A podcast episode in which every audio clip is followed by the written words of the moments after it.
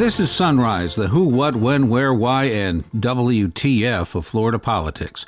I'm Craig Kopp, reporting that Florida's governor is tangling with another high tech company. You know, Governor DeSantis was completely right in calling out that nonsense, possibly illegal behavior. That's Florida Attorney General Ashley Moody talking about Ron DeSantis threatening a lawsuit against GoFundMe over its handling of the Freedom Convoy fundraiser. More on that in a moment. Who's getting what in proposed budgets that dropped in the House and Senate at the end of last week? I think I've met with everybody here on what their priorities are, and we have tried uh, to give everybody something uh, in this budget. And a bill moving through House and Senate committees offers a unique approach to a horrible problem the suicide rate among Florida veterans. What I've learned is that there needs to be a lot more training and helping helping those people identify these emotional and other symptoms or issues or indicators to, to help them realize, well, this person has some serious mental health problems too. We go in depth on the idea of training veteran service officers to look for veteran mental health issues with State Representative Ben Diamond. But first, on Saturday, Florida Governor Ron DeSantis blasted GoFundMe for freezing donations to the Freedom Convoy that's been protesting COVID 19 vaccine requirements in Canada's capital city of Ottawa for the past week. The governor tweeted, It is a fraud for GoFundMe to commandeer $9 million in donations sent to support truckers and give it to causes of their own choosing. I will work with Attorney General Ashley Moody to investigate these deceptive practices. These donors should be given a refund. And they are. The company had only announced it was freezing donations after being asked by a Canadian parliamentary committee to ensure funds would not be used to, quote, promote extremism, white supremacy, anti Semitism, and other forms of hate, which have been expressed among prominent organizers for the truck convoy currently in Ottawa, unquote. GoFundMe's rules show it could redistribute the contributions, it chose to refund them.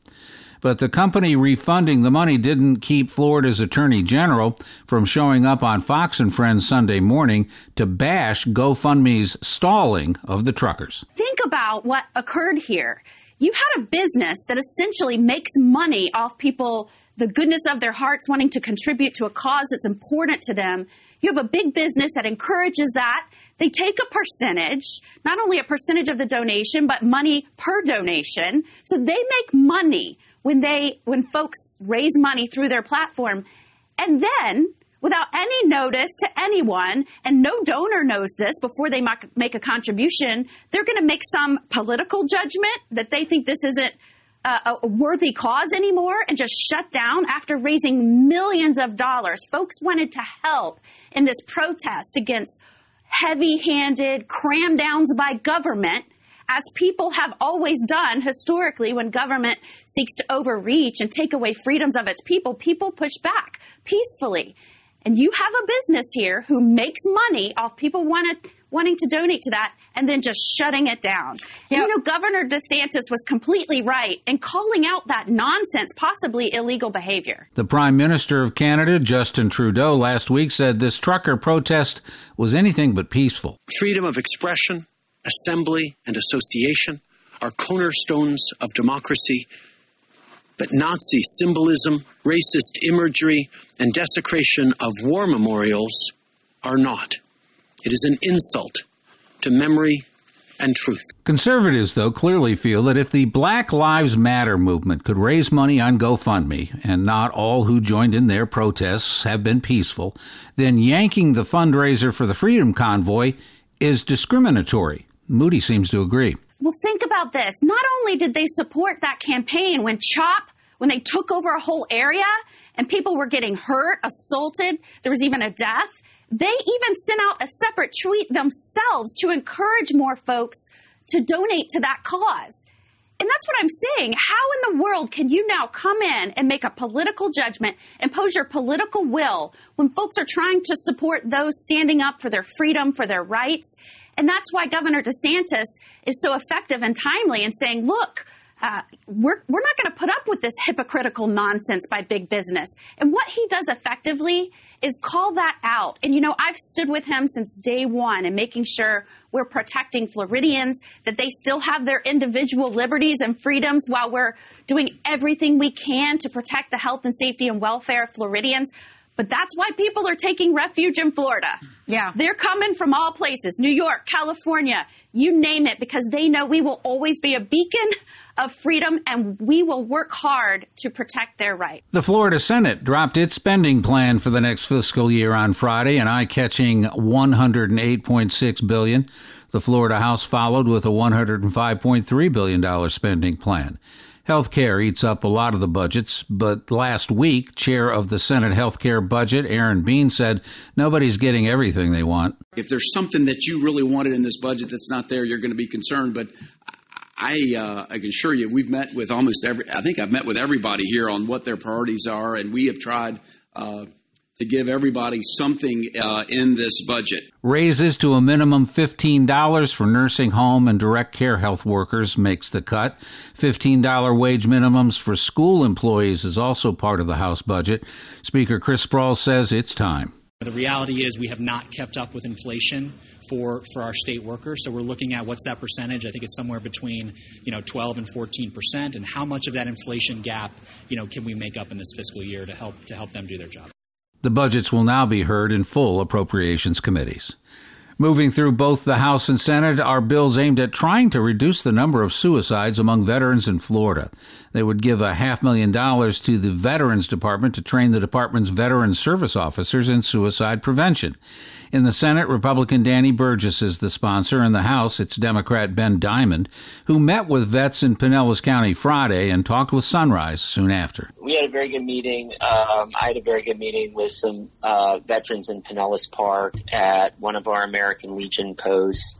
Uh, just to hear the stories and try to raise awareness about the issues we're having with um, mental health challenges and um, particularly the challenges we're having um, help veterans um, who are facing uh, real emergency crises in their lives.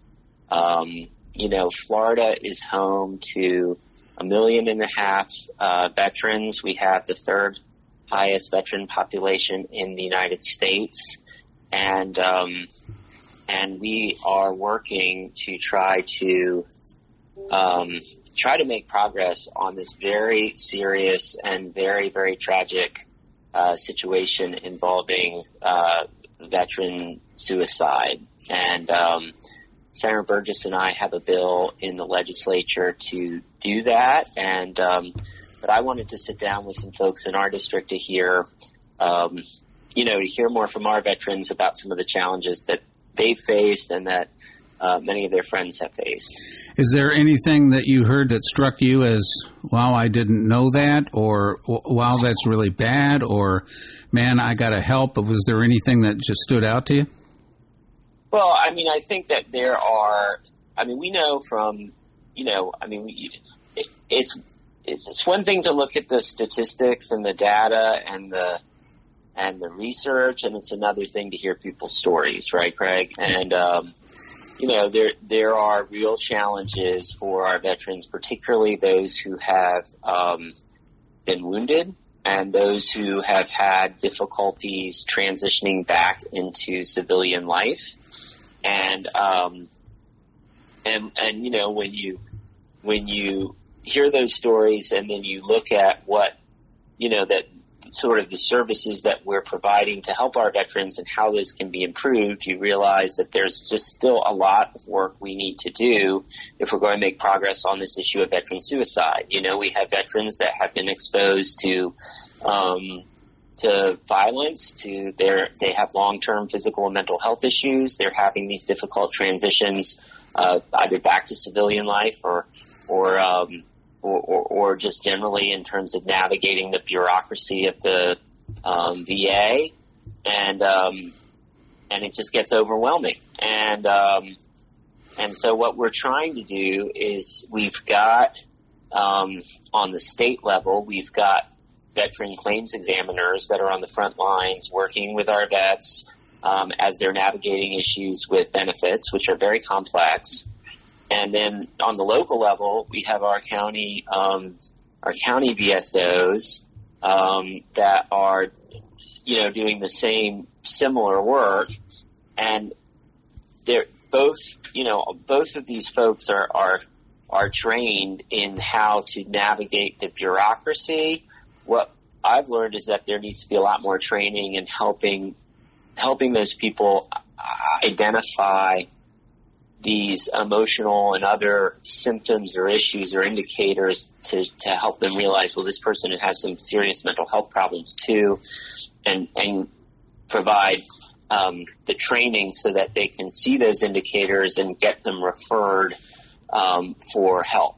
Yeah, I got to tell you, I think the, the, the bill that you and Danny Burgess are putting forward that's a pretty clever thing. A, a vet's going to be uh, working with these, you know, uh, people who help them with their benefits and the programs and all that sort of thing. That's where they really have contact. If you train them to see potential problems, you could really make a change. I think it's a very clever bill. I don't know whose idea it was. Yeah, uh, uh, unfortunately, you know, to date, no no state has has really successfully uh, systematically reduced its veteran suicide rate in a meaningful way. And I think if we can um, incorporate the best training we can in suicide prevention with all of the people that we have employed um, on the local and state level in Florida that are working with veterans on other issues, I think it will make a real difference. And we've got to change the narrative of mental health in this country, um, but especially when it comes to uh, preventing suicide amongst our service members and our veterans. Are all the uh, uh, service officers are they willing to, to get involved in this and, and, and put that it puts a little extra burden on them, I guess, uh, to say you know uh, we're going to train you on how to spot potential problems that could possibly keep somebody from taking their own life. I mean that's putting something in somebody's hands that's pretty significant.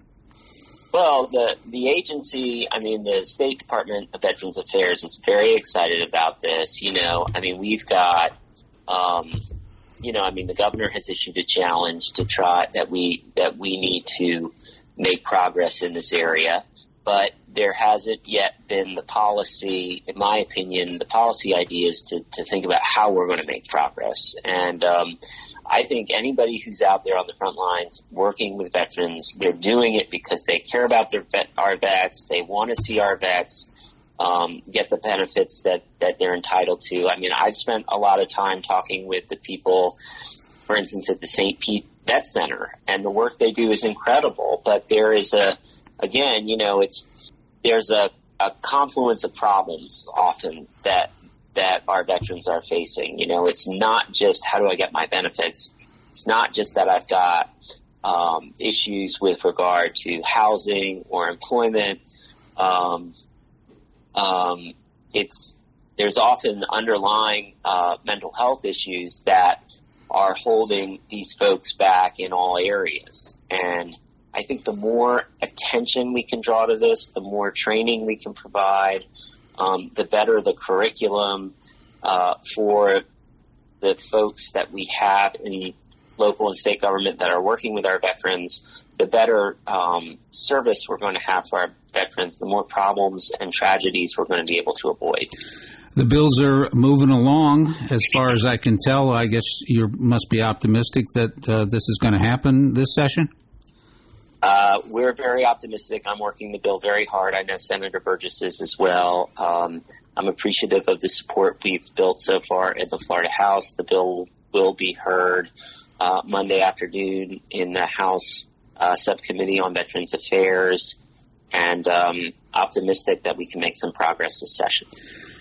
It's really a stunning statistic. Every time I see it, I go, wow, that just blows my mind. 500 vets a year in the state of Florida, 6,000 across the country uh, take their own lives. Uh, what better motivation do you need than that?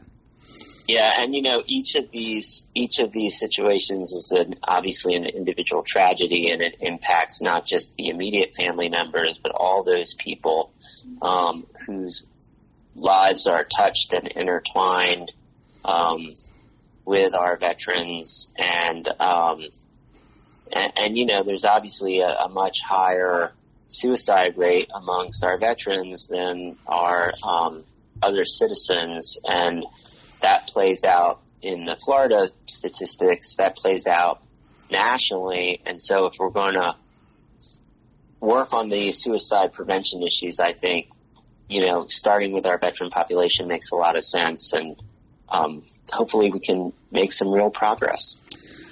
Well, Representative Ben Diamond, we appreciate your time. Thanks for uh, checking in with us. Thanks, Greg. Here's some of what's happening in Florida politics today. House Minority Leader Evan Jenne and other lawmakers will hold a media availability this morning at 10. The House Healthcare Appropriations Subcommittee will consider a bill that would make a series of changes in the state's Medicaid managed care program. The changes would include consolidating 11 regions into eight.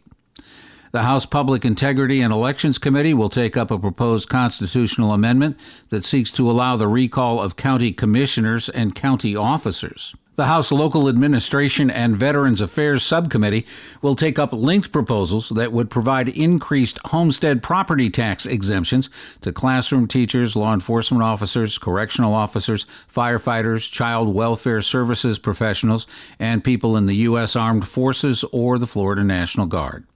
The Senate Commerce and Tourism Committee will take up a bill that would make changes in a law dealing with the resale of tickets. The Senate Environment and Natural Resources Committee will consider a proposal that would allow local governments to restrict smoking on beaches and in public parks. The Senate Judiciary Committee will consider a proposal that would increase criminal penalties for evidence tampering in capital cases or cases involving deaths. The House Civil Justice and Property Rights Subcommittee will consider a proposal that would repeal the state's no fault auto insurance system and the requirement that motorists carry personal injury protection or PIP coverage. The House Infrastructure and Tourism Appropriations Subcommittee will take up a bill that would take initial steps toward establishing a port along the St. Johns River in Putnam County. The House Insurance and Banking Subcommittee will consider a proposal that would allow correctional officers to qualify for post traumatic stress disorder benefits in the workers' compensation insurance system. The House Secondary Education and Career Development Subcommittee will take up a bill that would require high school students to earn a half credit in financial literacy and money management to get diplomas. The Senate Special Order Calendar Group will set a special order calendar that will list bills to be heard on the Senate floor.